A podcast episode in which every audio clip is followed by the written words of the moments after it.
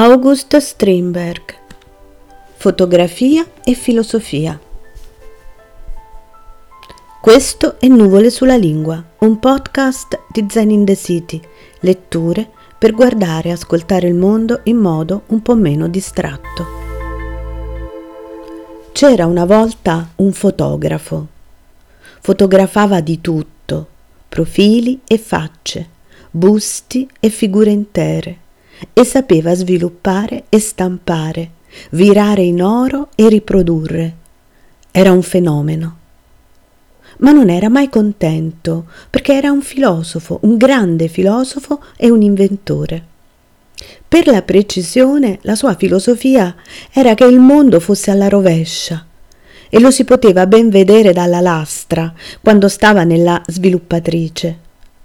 Ciò che uno aveva a destra si trovava a sinistra. Quel che era scuro diventava chiaro. Le ombre diventavano chiarori. Il blu bianco e i pomi d'argento opachi come il ferro. Era tutto alla rovescia. Aveva un socio, che era una persona ordinaria, pieno di piccole stranezze. Ad esempio fumava tabacco tutto il giorno non aveva ancora imparato a chiudere le porte. Si metteva in bocca il coltello invece della forchetta. Entrava fin nelle stanze con il cappello in testa. Si puliva le unghie sul pavimento dello studio e la sera si sarebbe bevuto tre bicchieri di birra. Era pieno di difetti. Il filosofo, che invece di difetti non ne aveva, nutriva avversione per il suo difettoso fratello e voleva separarsi da lui, ma non poteva, perché le loro finanze li costringevano a stare insieme. E siccome dovevano rimanere uniti, i sentimenti ostili del filosofo cominciarono a raggiungere un irragionevole odio. Era da far paura. Quando giunse la primavera, bisognava affittare un posto per le vacanze estive.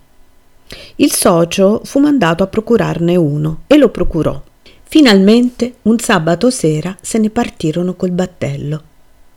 Il filosofo rimase per tutto il viaggio sul ponte a bere punch.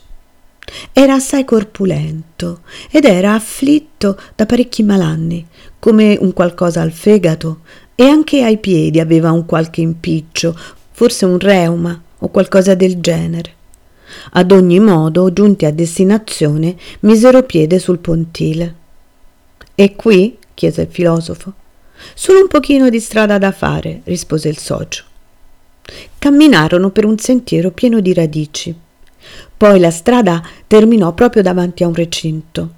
Lo si dovette scavalcare. Quindi c'era un sentiero pieno di pietre. Il filosofo si lamentava per i suoi piedi, ma presto dimenticò il dolore per un nuovo recinto che si dovette scavalcare. Poi la strada spariva nel nulla. Si doveva camminare sulle nude rupi e aprirsi la strada tra cespugli e mirtilli.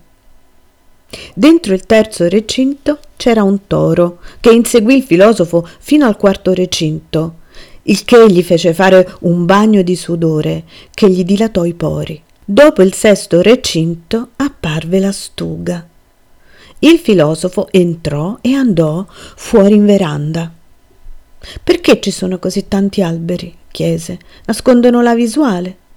Certo, ma riparano dal maestrale, rispose il socio. Ma questo sembra un cimitero. Siamo proprio in mezzo a un bosco di abeti. Fa bene alla salute, disse il socio. Ora si trattava di andare a fare il bagno, ma non c'era nessuna spiaggia in senso filosofico. C'erano solo pietraie e fango. Dopo il bagno il filosofo avrebbe voluto bere un bicchiere dell'acqua di sorgente. Era un'acqua color ruggine e di sapore amaro. Non andava bene. Niente andava bene. Carne non se ne poteva comprare e il pesce era l'unica cosa che c'era. Il filosofo si rabbuiò e si sedette a lamentarsi sotto una zucca. Ma era lui che doveva fermarsi e il socio fece ritorno in città per badare al negozio durante le vacanze del collega. Erano passate sei settimane quando il socio tornò dal suo filosofo. Sul pontile c'era un giovane slanciato con le guance rosse e il collo abbronzato. era il filosofo ringiovanito e pieno di gioia di vivere. Saltò al di là dei sette recinti e si mise lui a inseguire il toro. Quando furono nella veranda, il socio disse: Si vede che stai bene. Come hai fatto? Già, disse il filosofo, magnificamente.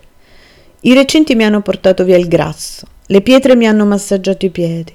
Col fango ho fatto dei bagni di fango contro i reumatismi. Il cibo scarso mi ha guarito il fegato.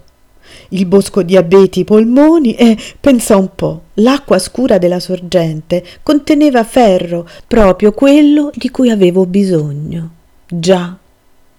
Tu che sei filosofo, disse il socio, dalla lastra negativa se ne ottiene una positiva, in cui le ombre tornano chiarori.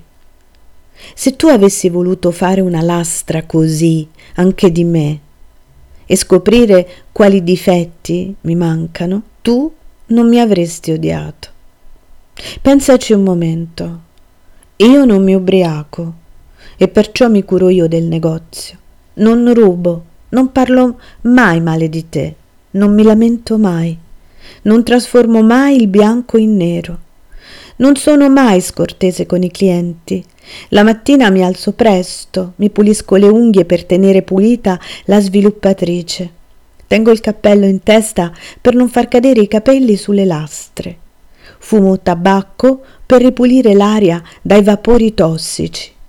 Lascio le porte socchiuse per evitare rumori nella bottega.